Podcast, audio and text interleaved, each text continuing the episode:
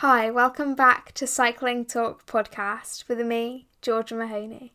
Today I'm joined by Australian rider for Jay Alula, Georgia Baker.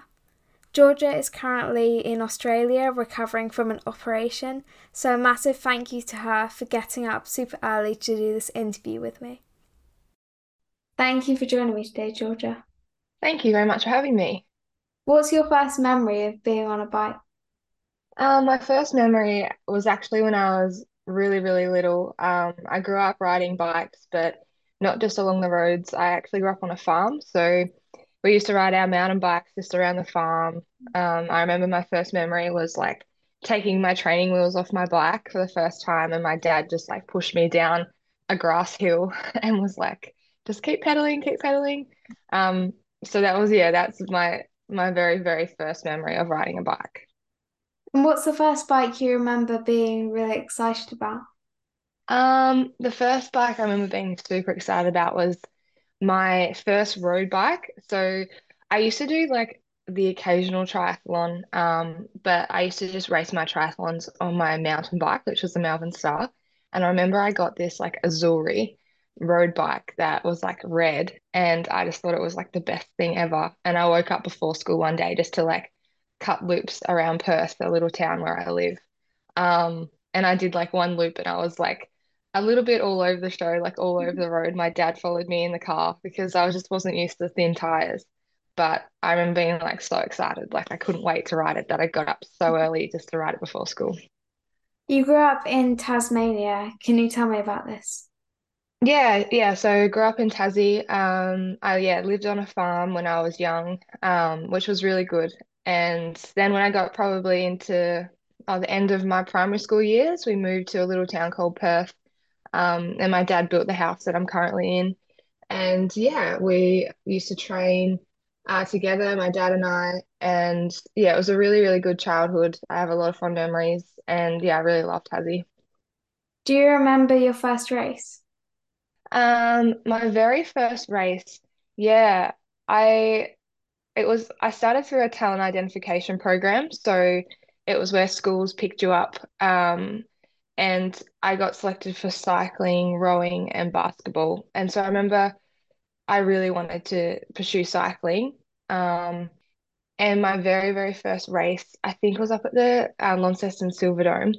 And it was just a small, I think it was the state championships actually. And I remember just being thrown into the race and I had so much fun. Um, but yeah, just the timing of it um, was just happened to be like that our nationals were only like a few months later. So I pretty much started track cycling and then within a few months I was racing the national championship. So Wow. it all happened pretty quick. Yeah. In 2012, you did the Junior Road World Championships. Was this your first time racing outside of Australia? Yeah, it would have been definitely. Um, that was my, I remember being so excited.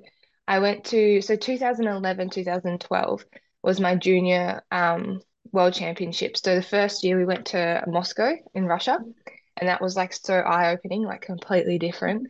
Um, and yeah, I remember thinking like, you know, this is insane and racing in front of like, we actually had a, a really big crowd in Russia. And yeah, it was a really big velodrome as well. So I remember everything just being feeling like so massive. Um, so yeah, I remember yeah, kind of catching the bug for travel as well because I probably hadn't done much international travel um up until then. So, you know, racing my bike around the world was like was something that I was really, really like inspired to do at that time. Um, and then in 2012, I went to New Zealand and we raced there for our um junior world championships on the track. But then closely after that followed the junior road world championships where I raced in the Netherlands. Um, and yeah, I was yeah, I had a lot of travel that year, but I kind of like got hooked from it. At the 2015 Oceania Track Championships, you came away with three silver medals and two gold medals. What was it like to represent Australia in these championships? Yeah, I remember that championships actually really clearly because I had gone like I really wanted to make the Olympic team, and I knew that to make that team, I really needed to perform well at that particular event at the Oceanias in New Zealand. So a lot of my training, like leading up, was just like all focused on that. Like it was focused for the individual pursuit, for the Omnium, and pretty much everything, just so I could kind of put my hand up and be like, yeah, I'm here. Like, can I just have an opportunity? Um, and yeah, it went really well. And so after that, I was I was given the opportunity to um, go and do some training with the girls in Adelaide, and that's where our high performance unit at the time was based. So I got an opportunity to go and train with the girls there. Um, and then after that, I got to go to a World Cup. So that I think that championship was championships was like a real turning point Mm. for me in my career. Um, because sometimes it ha is hard to get those opportunities to kind of put your hand up and you know you just need that time in the training environment with the team and Mm. um, so it does come down to performances. And then you got selected to represent Australia at the 2016 Rio Olympics. How was it to represent your country at a higher level? Yeah, that was like a huge goal for me. Um, the 2016 Rio Olympics, like to make it, and after, you know, I had had a really kind of tough couple of years. I had lost my dad in 2015 earlier. Um, and so that was like a huge motivation. I kind of feel like I put all my energy into making that Olympic team. Um, and so like I kind of at the time feel like I was just so tunnel vision and focused on on that. Um, we didn't get the best result that we were after at those Olympics. Um, we had a crash like a few days before, and yeah, but like, you know, despite those horrible things, like sometimes I still look back on it and I think of like it's hard not to think of that. Mm. Um, because at the end of the day, we're there to compete. But overall, it was like the what I have to take away from it is that it was a really big learning for me Yeah. um in my career and to kind of realize that this is like the level that we compete at and it was nothing like I'd ever experienced before so I think that really put me um in a really good position to know what I was kind of in for for the next Olympic cycle. You then signed your first pro contract in 2017 for Orica Scott. How did that move come about? Um yeah so like earlier as well like before as I said like with Oceania's, um I was just like throughout that whole year in 2015 just kind of trying to put my hand up to make the Olympic team the following year. Um, so I was doing as much as I could on the track, but also as much as I could on the road. So our national road series here in Australia was really thriving at the time, and I was riding for the High Five Dream Team, and I just remember, yeah, having a really good year on on the road as well, and making sure that I kind of put my hand up in all those races that we were doing throughout the year. Um, so yeah, that was like, yeah, that was kind of like a really big start of my Olympic journey, I suppose. But I got into Orica through my National Road Series, um, and then just those kind of results. And over the summer racing, um, yeah, I just got offered a contract through through that way. And at the time as well, they the the way that the team was set up is that they required to have some because it was an Australian-based team, required to have some track riders and we could just go and race with the team um, for a block of time when we wanted to. And the team wouldn't necessarily like pay us, but we would be funded by the track. So I was kind of selected in that team as a as a track rider. And yeah, that's kind of how that that came about was through my results in the Australian Road Series. You came to the UK to race the women's tour that year. On the opening stage, you felt heart pains and a racing heart rate, so you decided to withdraw from the race. You were later diagnosed with SVT. Can you tell me about what the race was like and what this is? I my first race was actually the Tour of Britain. I did one but just before, but I, it wasn't very good, so I feel like I've wiped that from my memory. Um, and then it was like stage one, and I remember just like lining up, and yeah, I was like pretty nervous because it was like my first big tour, and I was with the likes of like Gracie Elvin, and I was like, oh wow, like this is this is a big thing. I have to make sure I'm riding really well and support the team well. Like I wanted to do a good job, so like I was genuinely nervous. Um, but then when we kind of like rolled off in just the neutral section, I my heart rate was just like super high, and then it would just come back down for a little bit, but then like kind of shoot up again. And I remember being being like, oh wow, like am I just that nervous that I need? I'm like not able to control my Mm. myself really. Um, and so the, the neutral was quite a long one. It was like nearly 10 Ks. And I just, that the whole time, that's kind of like all I was thinking about. And in that time, I just, I went to Gracie and said like, oh, look, I'm, I'm feeling like some pain in my heart. Like I don't really feel that good. And she's like, oh, like don't, you know, straight away it was like, don't muck around with this, Georgia. Like, you know, um, tell the DS, go back and, you know, just, yeah. And I was like, oh, I didn't want to let anyone down because I knew as soon as you stop, you can't continue the next day. And as soon as I said I've got heart pain, there's no way that they're gonna like let me continue. I'm like, Mm. what if I'm just like overthinking this? Like, what if I am just like really nervous? Um, so I just kept going for an extra 5K and then like I'd feel it again and then I just kept going. And by this time the race had just started. And then we went up like a short little climb. And I remember being like, oh my God, like I can't go any harder than this. And I am my I feel like I was generally having like a heart attack. It freaked me out a little bit. And so then I just stopped and called it then. Um, and pulled off to the side of the road. And yeah, I went back to the hospital in the UK. And I think I was like very fortunate that that's where the race was based. And Mm. they had some really good tests and was super thorough. Um, and initially they thought I had like something called pericarditis, which is like swelling of the, the heart sac. Um, but then they weren't overly sure. They knew something wasn't quite right. So then I just did some more tests back um, in Italy, in Gavirate. We have an Australian base there. And at the time, I was just so fortunate that there was a doctor um, who was just really, really good and so, so supportive of me.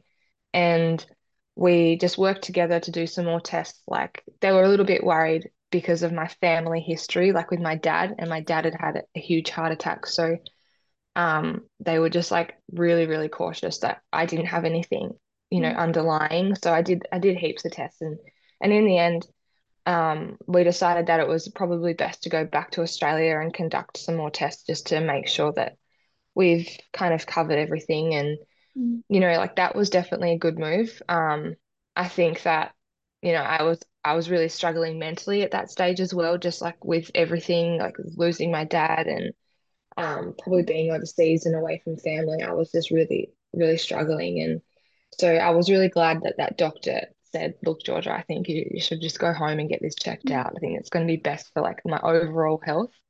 Um, and yeah, so when I went back to Australia, I went to Melbourne to the Baker Institute and did some more testing. And yeah, they found I had SVT, which is just where my heart beats for a certain period of time. Like uh, it's it's a tachycardia, so it beats really high um, for like a short period of time, and then will like kind of set, settle back down.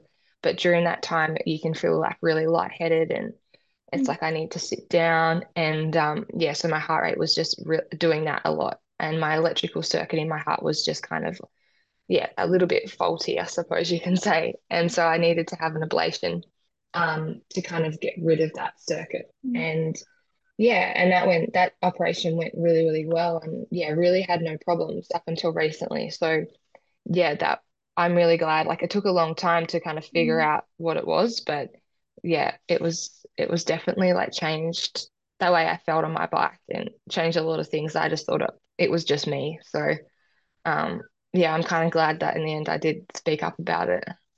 It meant that you had to go through some recovery process, uh, and then you do a training block ahead of the 2018 season. Was it hard not to be able to get much racing in in 2017? Yeah, that was really hard year.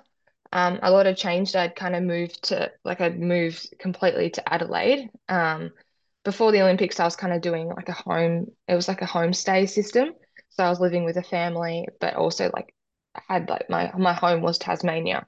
But then at, in 2017, I decided to move to Adelaide, um, and just focus because that's where we were based and focused on training there.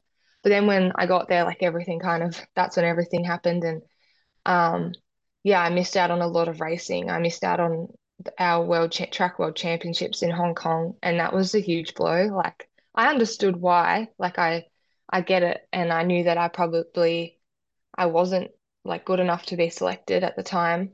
Um, but yeah, still just like from being at the Olympic Games the year before and then to not be selected at the World Championships was like, oh, you know, like that. I took a big hit from that.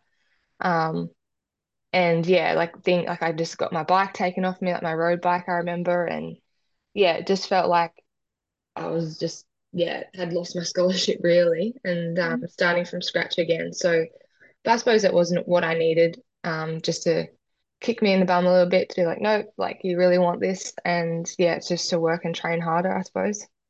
2018 was the Commonwealth Games in the Gold Coast, a home Commonwealth Games for you. How did it feel to be selected after everything that happened in 2017?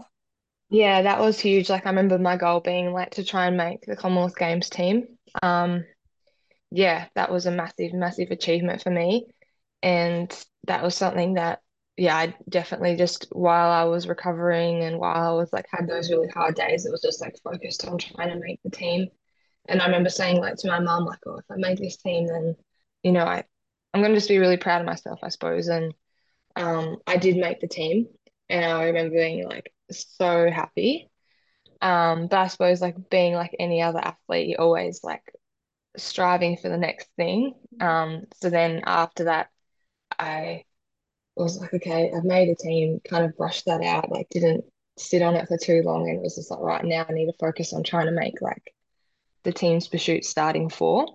Um, and yeah, so I didn't actually get to race at the Commonwealth Games, the team's pursuit. I just I got to race the point score, but I was a reserve and at the time I was like I remember being quite upset about it.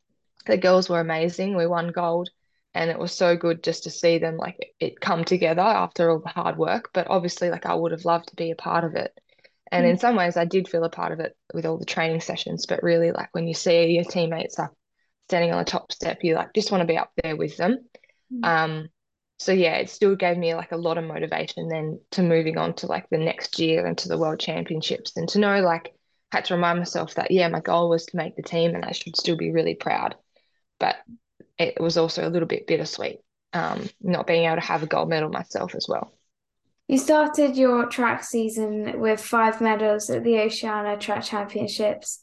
How did you manage racing on the road in the summer with then racing on the track? Um, yeah, I remember it was it was really difficult, um, trying to do both. But I think at the time it really complemented each other. I think it was a little bit more like we were more open to that and um our the both the track and road were really supportive of of each other whereas like I feel like after that it kind of went separate ways um and I don't know why I think maybe it got to do with just like funding and politics of cycling and where funding was allocated but at that time I remember it yeah like it was hard as an athlete to try and fit in both because I feel like you had a really big season and in particular in Australia, you, you when you're doing like track and road and the way the calendar was set out, you never really had a time to stop.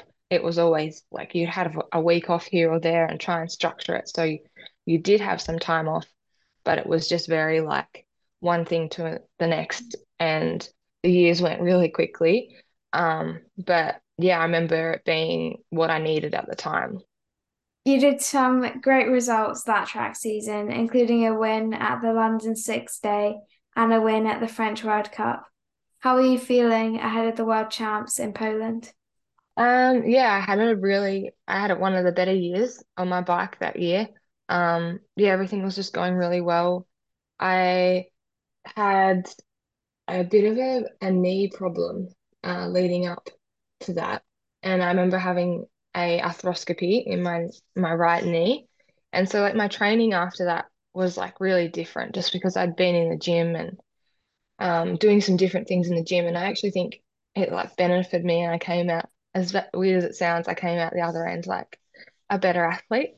Um, just maybe because I was doing some different things in my training. I'm I'm really unsure, but I remember having a really good year, and I was the whole team was going really well leading into Poland. Like I remember being like, wow, like this is really cool. Like it's really hard to get five, four girls on kind of like the same level. Um, and so and and going well all at the same time. And I remember thinking, oh wow, we've actually kind of nailed it here, I think. And um, so everyone was like, yeah, really motivated into going into Poland. Yeah. And then you came away with the World Champs jersey and the team pursuit. Can you talk me through the race and what it meant to win that? Yeah, it was I think that year we had three rounds and it yeah, we we qualified really well. We had a good qualifying, um, and we were happy with it. And then going into the round one, we knew that we just, or I think we were against the Italians, so we knew that we had to beat the Italians. So we just tried to still just like focus on what we were doing and race our race. Um, and then yeah, going into the final, we yeah, we were against uh, Great Britain, and we were like, okay, we knew that they always come out firing. We knew that we had to as well because it was still pretty close. Like the margin was next to nothing. I remember being like, oh yeah, this is going to be a tough battle. Um, but yeah, it came down to the wire, that's for sure. We, yeah, the last round, I remember the final, it kind of like blew out a little bit. Um, yeah, we had one girl, just one of our teammates, think it was Nettie, um, she was the starter for that round. And yeah, just trying to hold on to the wheel. And yeah, we just made it across the line. I remember like even just in the race being like, oh my God, this is going to be so close. This was like a lap to go. Um, even thinking that.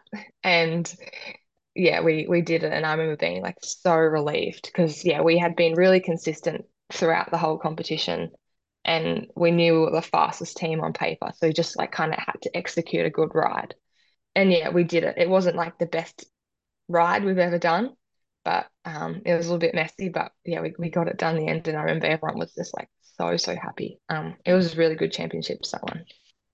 And you also got a silver in the Madison with Amy Cure. Did you expect to have such a good chance? Yeah, that was like I I really want. I was so happy to race the matter, and especially with Amy. She's also from Tasmania, so I felt like a little Tassie duo. Um, and we actually hadn't raced very many Madisons at all together leading up. Like we'd always been separated at like at training or even at our I think our nationals we weren't together. Um, so yeah, I was really excited to see what we can do. And yeah, we we it was like any other Madison started off really, really hectic and we just needed some time to like relax and get into the rhythm of things. Um and yeah, it ended up being like a really close race in the end. And yeah, we just I feel like we needed like an extra 20 laps. Um but yeah, no, we we were really happy to come away with with silver there. Yeah. In 2019, you had to have an arthroscopy. Can you tell me about that? I remember going to Belgium and we had like a a big training block there. We're going to do we're going to be targeting some races. Um, and yeah, both com like trying to combine some track time, working on our positions and our aerodynamics, and then also like at the same time doing a lot of road and racing, um, a lot of the kermesses and um, races like that around Belgium. And I remember we just we had a, a crash at the track with um, it was myself and another teammate of mine, Ash and yeah, we we had a bad collision, and yeah, from then on, I just had some really bad trouble with my knee, and I didn't know what was wrong. Like at the time, it felt fine, but then a couple of days after, it was just really bad, and I couldn't ride on it.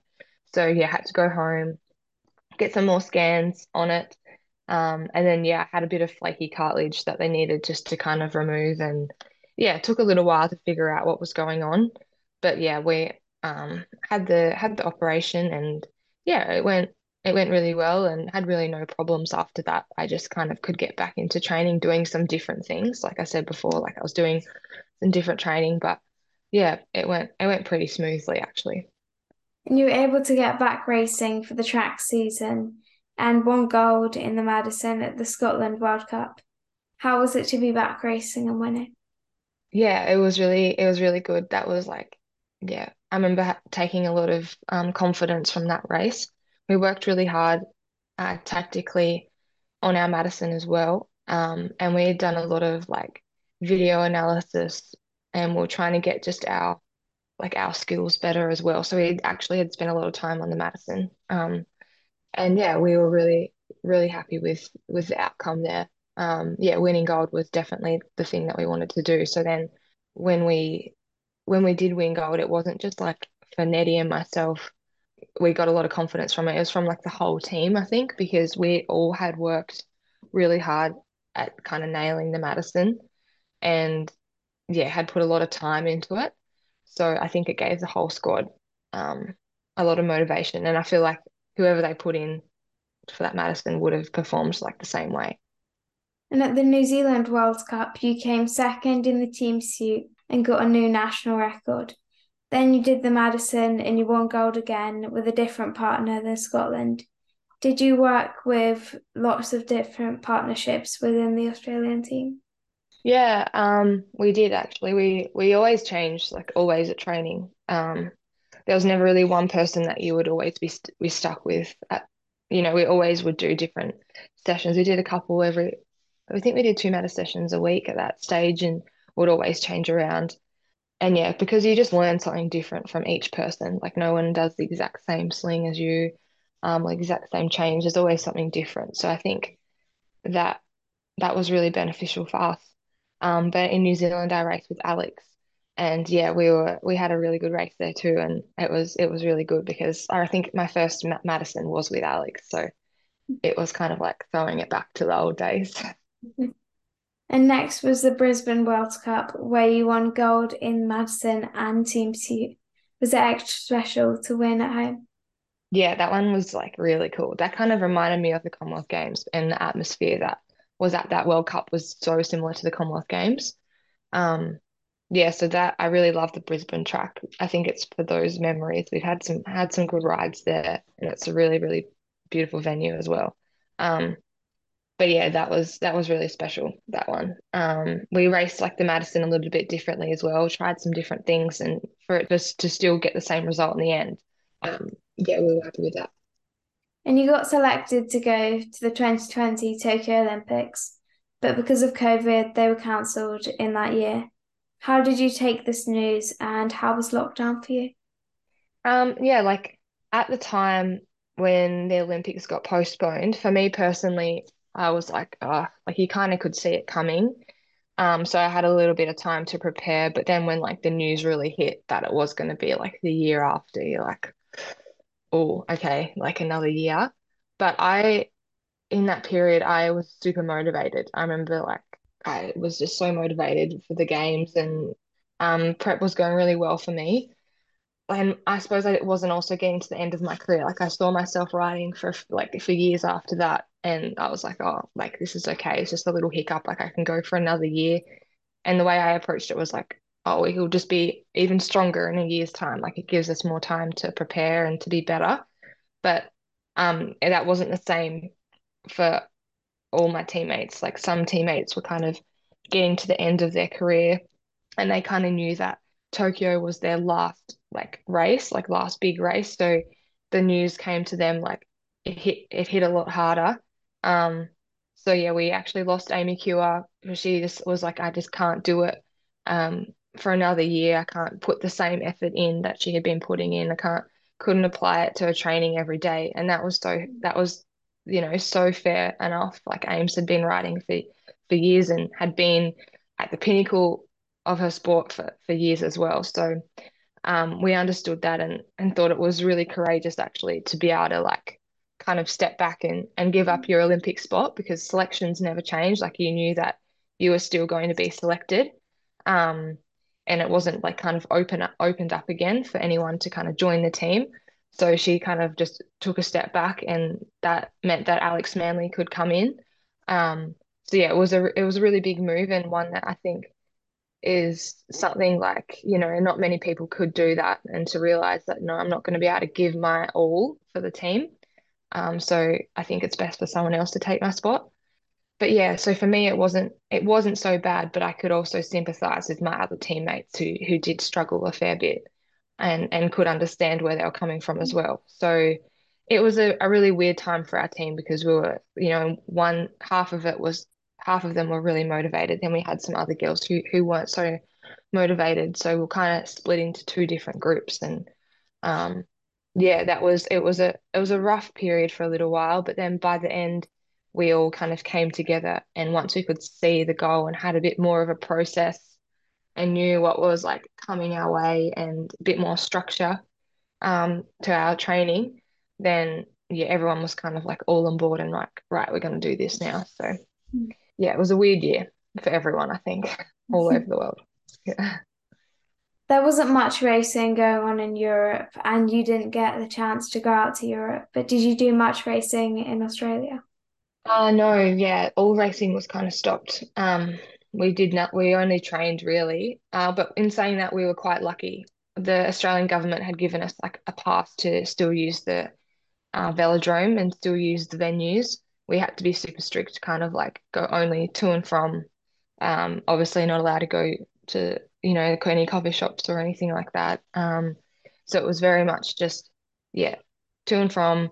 Um, we did a couple of like sessions in Melbourne as well. Um, I remember they were they were closing the borders in Adelaide, and we had some Olympic trials coming up um, just to kind of test out our prep. And that they were meant to be um, held in Victoria in Melbourne. So the borders were about to close. I think it was actually about to close in Melbourne, so we had to quickly get across the border. I remember like we all packed up that day and then like the whole squad kind of just like drove across the borders. It was really weird. And um yeah, so there were some weird things like that, but not too much. We were pretty fortunate actually. Not too much change because we were the Olympic team. We did get some more privileges. Um, so we were able to get outside and train, and that I think helped our overall well-being compared to other Australians and other people around the world. After the Olympics being cancelled in 2020, they were rescheduled for 2021.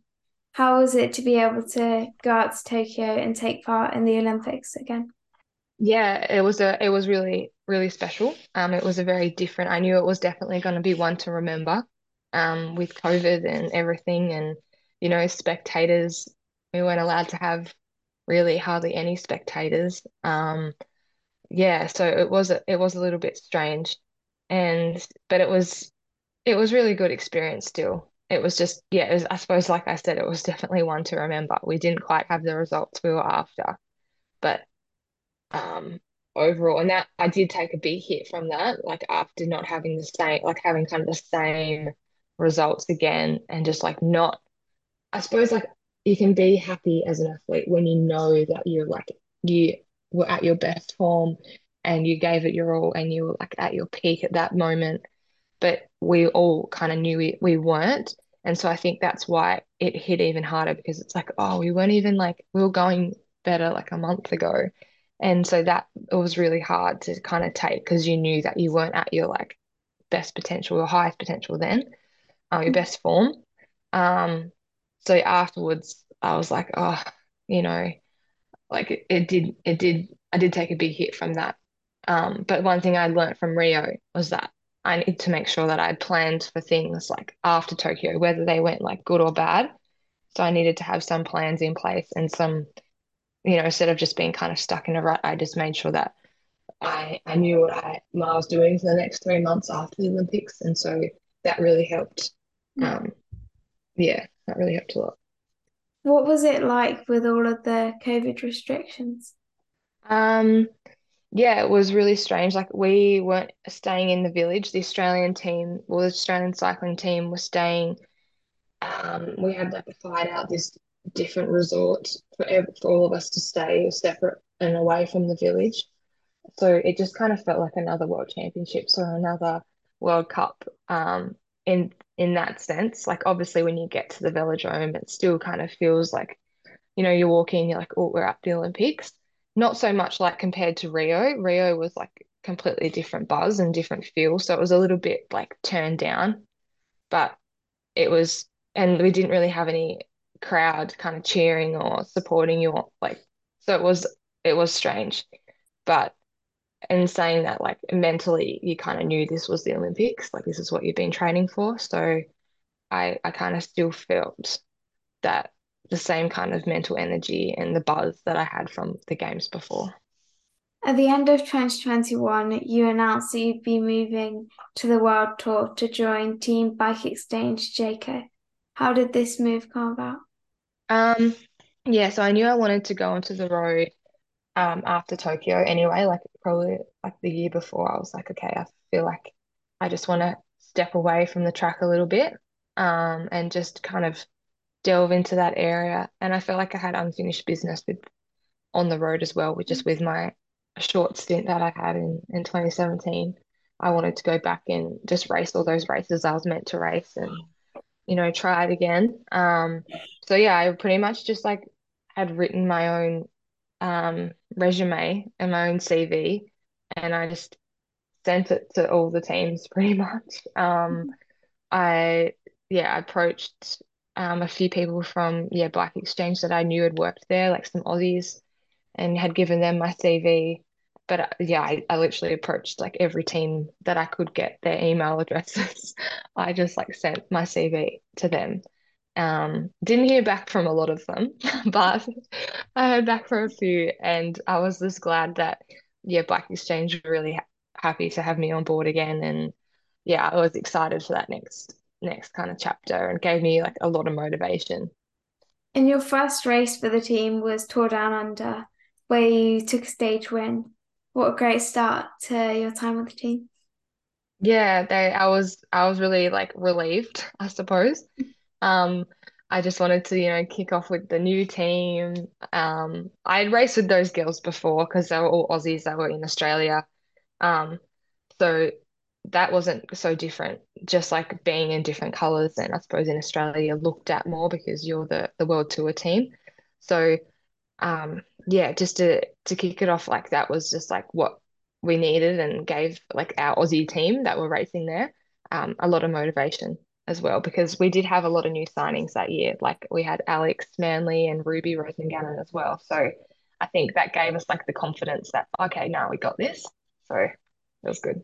Then you went out to Europe and you did lots of races for the first time, including Omloop Het Nieuwsblad. How was that experience? Yeah, it was crazy. Um, it wasn't anything like we've had the spring. Just I've just been watching the racing. Um, from I'm in Australia at the moment, but yeah, just been tuning in to watch the racing, and the weather there looks like hectic.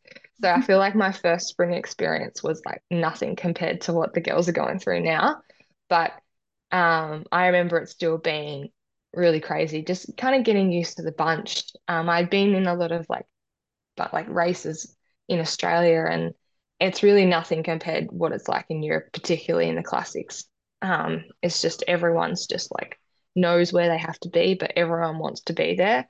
And so it's just a big cat fight for that position. Or um, yeah, but I remember being like, oh, as soon as I finished, you know, I'd make a mistake or the I could have done something better for the team at this point. So I was like, oh, I just need to I just wanted to go back and do it again. Um, because I felt like I'd learnt a lot. So yeah, it was one of those I felt like that throughout the whole spring. It was that there was things that I picked up and things that I learned and I was trying to learn as much as I could because I knew it wasn't all going to come together for me in my first year. I knew that it would probably take some time and get my road fitness back again and um but I was just trying to take in as much as I could and learn as much as I could for this following year, but unfortunately haven't been able to race. You did a block of racing in the Netherlands and Belgium in March and then into the start of April. What are some of your highlights from that time?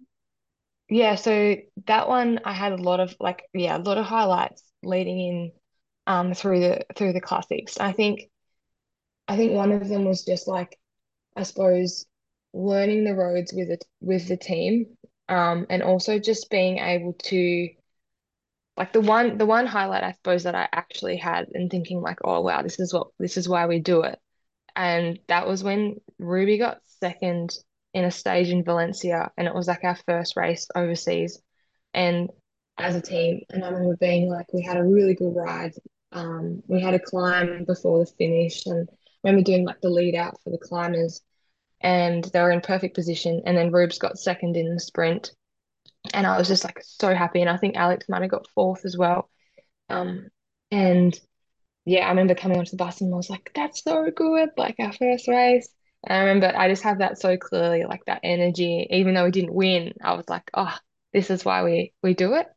Um, and yeah, so I think I had those feelings kind of like all the way through. Like we might not had like a perfect like a result or a win through the through that the major classics, but if we like we were a new team, so we knew that we just had to learn the way we ride and help the way each other rode. So if we nailed something throughout the race, like we had small targets along the way and we nailed that, then they kind of felt like, okay, we're we're making progress as a team and the win will come or the result will come at the end. So I think yeah, we had a lot of those throughout throughout the season and they were definitely something where I was like, oh, it gives you a lot of motivation when you can hit those as well. How is racing in Europe different to the racing in Australia?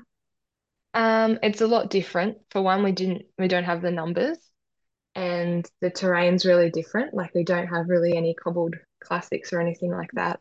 Um, the but yeah, I think the the most like the, the biggest change is the bunch size and the way like the, just the amount of classy, amazing athletes that we have in Europe is like there's so many girls that can win the race and that are just so strong. And I'm just like in the peloton, I'm like, wow, like they're just like so, so, so strong.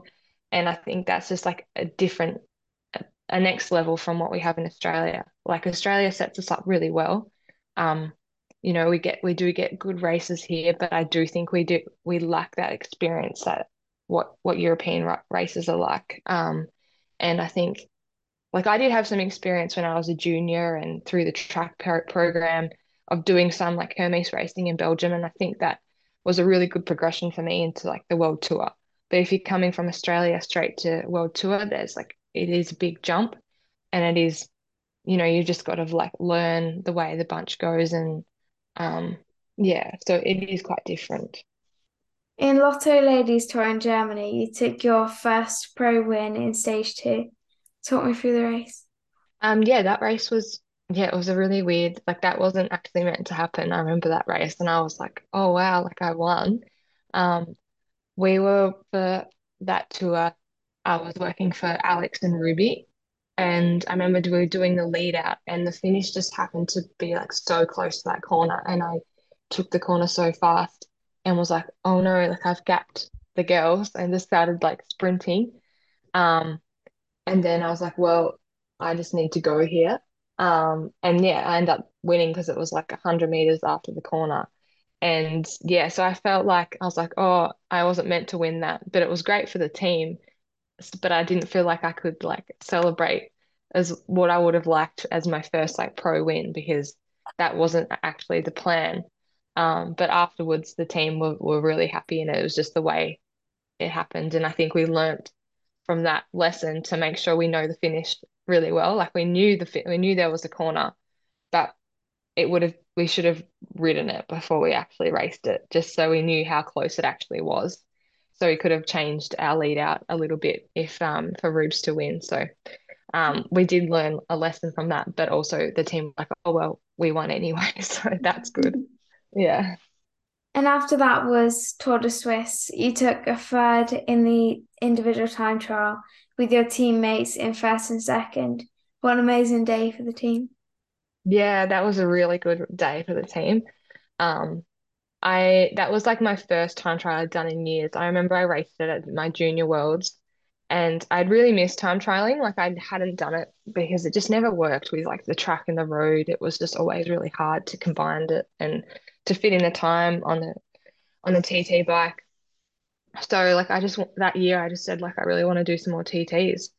Um and yeah, I worked hard at it and it was like the first TT I had done at that length. Um and yeah, I it was such a good day for the team. I remember finishing and then knowing that Kristen had won. And I was like, oh, that's amazing. But then like Georgia had got Georgia Williams got second, and I was like, oh my God. And then they're like, yeah, and you got third. And I was like, oh, that's so good. Like we were, it was just like a really good, like really good day for the team. And it gave like everyone like, yeah, a lot of motivation and, and especially for myself, like my first TT I'd done, I knew that I could have done things a lot differently or a lot better. Um, but yeah, I suppose that's like with any TT, like you always learn something new each race and each time trial that you do. So yeah, it, I suppose that gave me like a lot of confidence moving forward. And you started your first Grand Tour, the Giro Donne, in July and took three top 10 positions, including a second in the stage one prologue, which was a time trial. But after stage seven, your roommate tested positive for COVID, so you had to not start stage eight due to close contact. What was the experience like?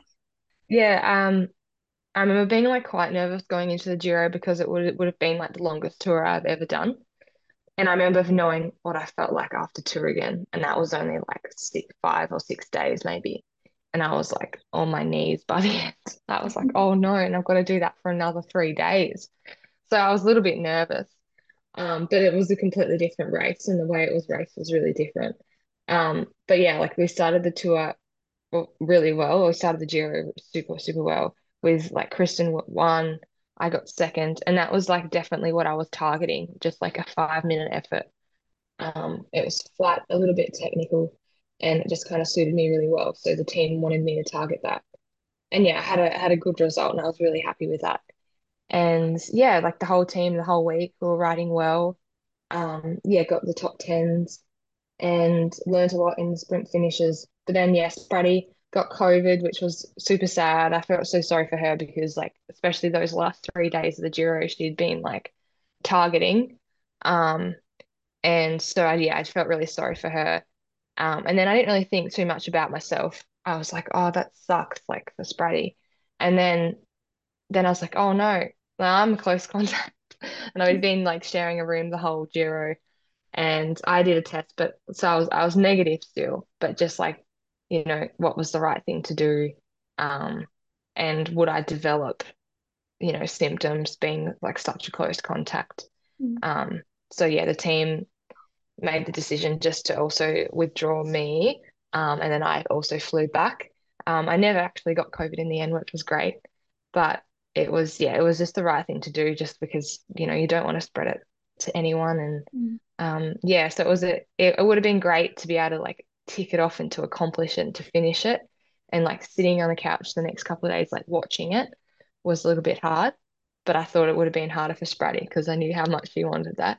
Mm. Um, so yeah, I still was like happy with how it how it went and took a lot of positives from it. And next up was the Birmingham Commonwealth Games, an amazing games for you. Let's start with the track. You won gold in both the team pursuit and the points.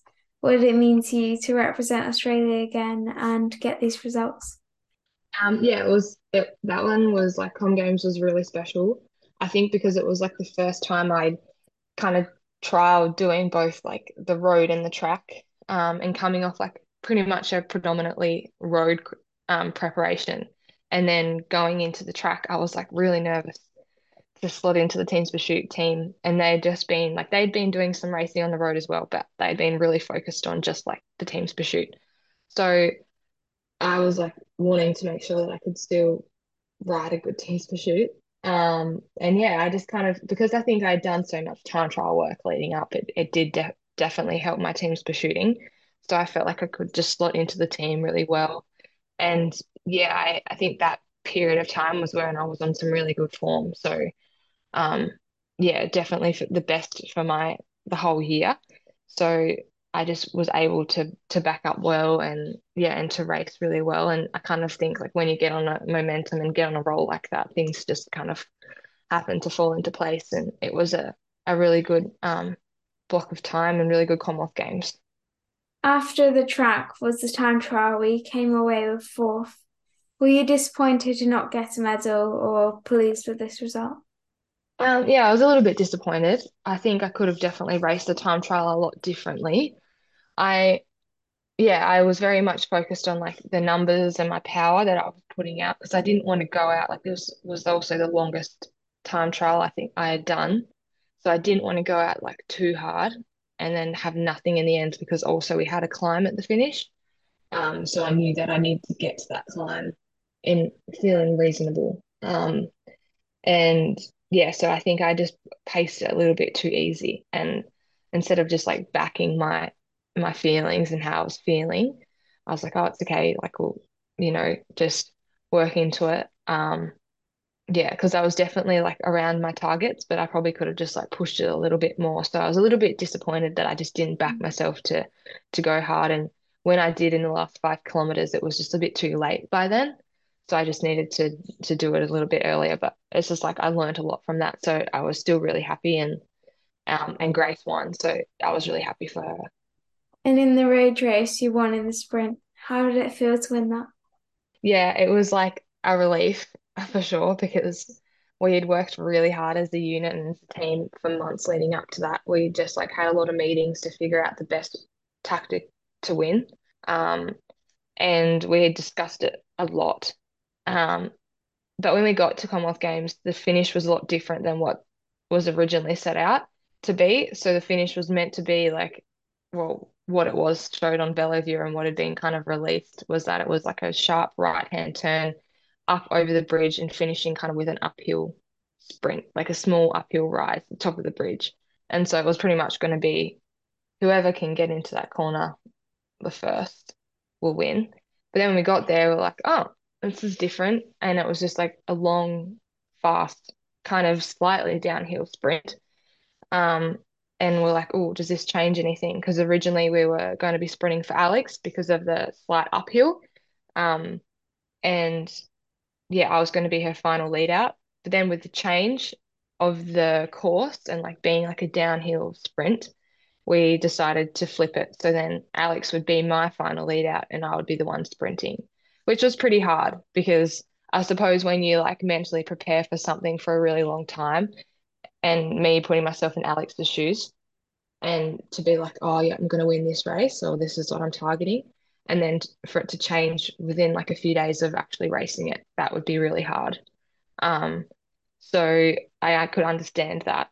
And yeah, it just was like, it was a little bit like I was so happy just to be able to win it for the team. But at the same time, I did feel really bad because it was like my best friend. And yeah, I felt like, oh, she could also win it. And yeah, I don't know. It was just like really mixed emotions. Like I couldn't say I was happy for Australia and for overall the whole team and the effort they'd put in. But when I was thinking about like, you know, your friends and stuff like that, I, I did feel a little bit like, oh, yeah, I don't know. This was a little bit different, but I was overall was just stoked with the whole like Commonwealth Games like campaign. Um, so I yeah, it was a really good like memory for me. And the Road World Champs were in Australia, and you had a home crowd. You finished eighth in the TT, third in the mixed relay TT, and didn't finish the race. How would you describe the overall experience of the home world champs? Yeah, they were really, really special. Um, that was yeah definitely one of the highlights of my year I think having like family and friends come and watch and then just like being in Australia was really cool um and having an event like that. I kind of had to remind myself we're at like the world champs. Um but yeah and then like I raced the teams relay the mixed teams relay on my birthday. And I remember like that's like one of the best days I've had like one of the best birthdays I reckon. Um I don't know we like we got third but we it felt like we'd won because it was super close between third and fourth, and we just really wanted a medal, and it was just like down to the wire. But when we or when we got third, it felt like we had won. Um, so yeah, it was a it was a really special day, and yeah, I had a good good ride in the time trial, like the individual time trial. I was happy with the top ten result, and I was like, yep, no, that's good for like my first year kind of time trialing. Um, and I knew that I had like more in me and well, more to improve. I wouldn't say I had more left in me on the day, but um, yeah, I think yeah, it was an overall good good championships.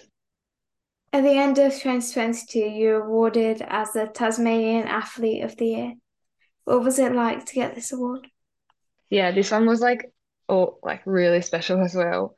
Um, I had no idea, like no one told me. And I was going to the awards and like my boyfriend Luke, he came as well. Like he flew down for it, and he was in the middle of like a training camp in Bright. So I was like, oh, okay, he just maybe wants to like come to the awards with me. That's fine. Like he, I'm like, you don't have to come. Like it's totally fine.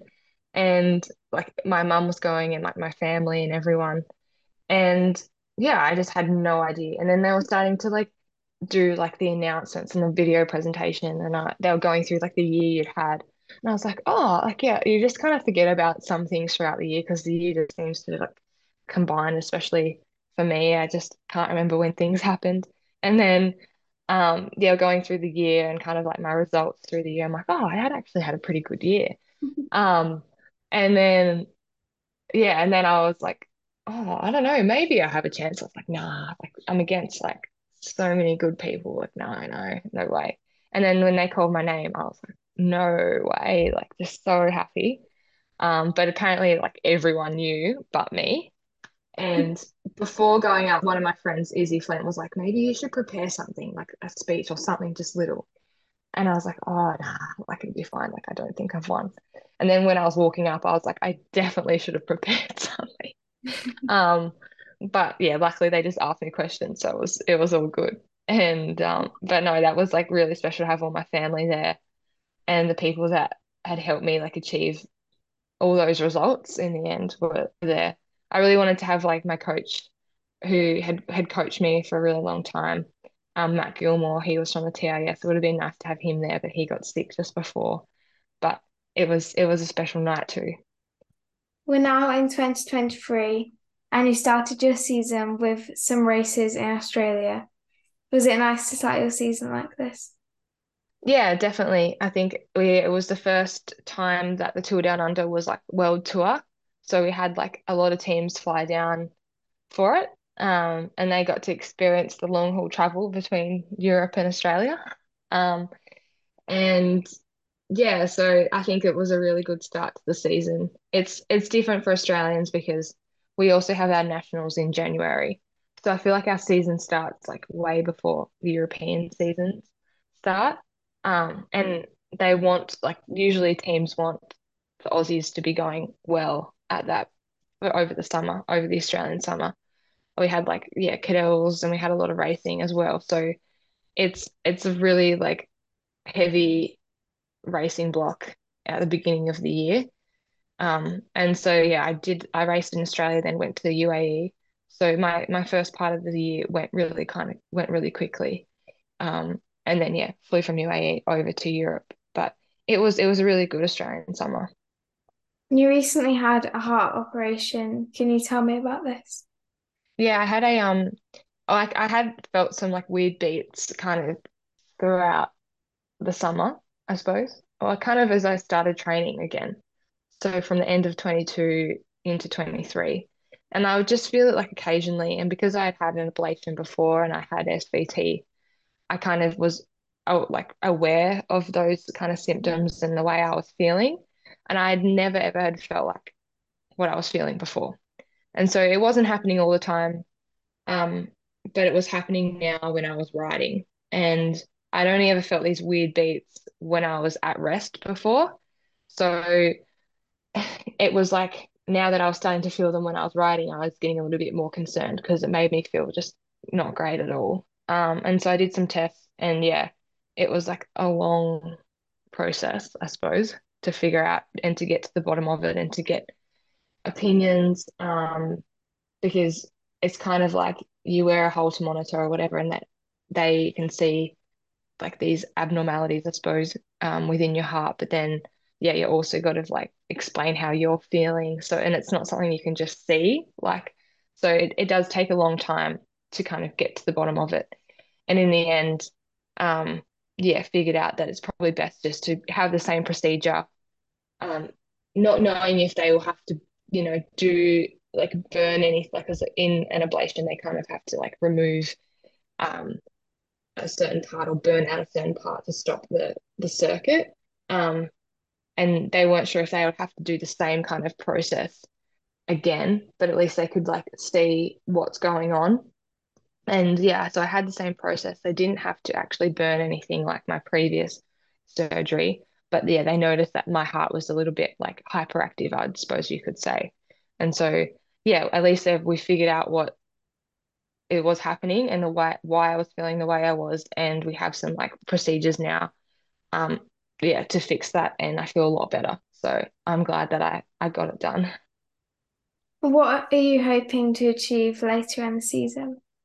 Um, yeah, like I've got like at the moment I'm just kind of trying to get fit again because I've mm. had like about four weeks off, so I feel like I've had another off season a little bit. So I think and and I suppose I'm just putting together a with my team like a just a new race program because I was meant to be racing all the cobbled classics that are happening now. Um, so I was just really upset to miss them. So I think now it's just trying to focus on like the next thing and the next target for the team. So currently we're we're working out a really good race schedule. Um, but yeah, definitely it would be like the World Championships. Um, if I race the Giro again or the Tour, it'll just be things like that. I just need to get like a proper plan. Um, and then I'll be able to like really sit down with my coach and and put together um yeah, I suppose some really, really good goals. But I have some things in mind. I just need to get it kind of confirmed with the team and make sure we're all on the same page.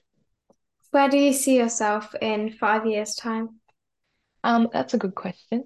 No, I see. Um, I'm unsure. Like five years, I feel like I could say like five years ago where I'd see myself in five years. Then all of a sudden you're like, oh my God, it's been five years. Um, but I think I'm unsure if I'll still be writing. I don't know. I'd like to think I would be, but I feel like I'm getting a little bit older now. Um, yeah, I'm I'm I'm not really too sure. I'd love to like own um my own little cafe, so be kind of in the process of doing that. Um, yeah, and I suppose we'll see if I I'm still riding my bike. I would like to be. Um, we'll see. We'll see how it goes. I just will. I'll always ride my bike when I'm can when I continue to love it. I don't like putting like a deadline on anything like that. Um, so if I like each year I'm still motivated, still hungry for more, then for sure, and my body allows me and I'm still performing well, um, then yeah, definitely I would like to to keep riding. What's your favorite race you've ever done? Um, my favorite race that I've ever done. That one would probably be Flanders. I think that one, even though it I I didn't like I didn't have the best race um last year, it was just like the atmosphere was was crazy. And like going up the climbs and like just like smelling beer um and like just having like yeah everyone kind of yelling at you. And yeah I think that was insane and something that I was like even in I was in the second group and we're we're going up the climbs and yeah it's hard not to smile kind of um and I was like I'd love to come back here and, and do it again and to race it better um so yeah that's definitely up there Is there a race you'd really like to do that you haven't done yet? yeah, I'd love to do Paris-Roubaix, and it's always been on my it's always been on my race schedule. Last year I missed out because I was sick, and now this year I've had my operation. Um, and it's always been a target of mine, and I've just I've it's been disappointing to not race it yet. But yeah, definitely Paris-Roubaix. Where's your favorite place to ride for fun? Um, I think definitely Tassie, I have to say. Um, just because I know the road so well. But I there's also like it's just in generally in Australia, I enjoy riding. Also in Europe, but I think I know the roads so well here in Australia. I enjoy, yeah, like here in Tassie, there's a lot of different roads you can go on. They're quiet. Um, and you can also do like some mountain biking as well. So there's just lots of options. Um, but I also like riding. Just recently, I had a little bit of a love-hate relationship with Bright in um in Victoria because there's so many mountains there. And I can't say I'm a mountain goat, but I've just recently like really when I was there um last time I was like, no, I really enjoyed this training and I just really got like a love for it. So that's also like a close second. Who's your favorite current rider? Um, this was a good one. I think I have to say my I would have to say my housemate, Alex Manly, as my favorite current rider, and also my boyfriend Luke Plapp. Uh, if they listen to this and I didn't name them, I would be in trouble. Who's your favorite rider of all time? Um, yeah, I don't. Oh, that's a really good one too. I'm really bad with these questions, but I think that I've always like admired lots of different writers, I think, for like different things. Um, and I haven't really had like one person where I'm just like, wow, like, you know, I definitely have, but I've also think I've picked up on like lots of different things from different athletes, whether they're like past athletes, you know, like I've had my coach like Ron Bryan, I've had Matt Gilmore, Gene Bates, and they're all used to ride themselves. And so I've like, picked up like little things from each of them that I feel like really inspiring. Um, and then also like when I've been racing on the road and you're around the likes of like Marianne Vos and you're like, wow, like this is like wow, I'm racing in the same race as her. And yeah, that so I have like a lot of different, I can't say I, I can't really pinpoint one that I think that is like my favorite of all time. I just have kind of like an umbrella of riders that I kind of Mhm. look up to. Yeah.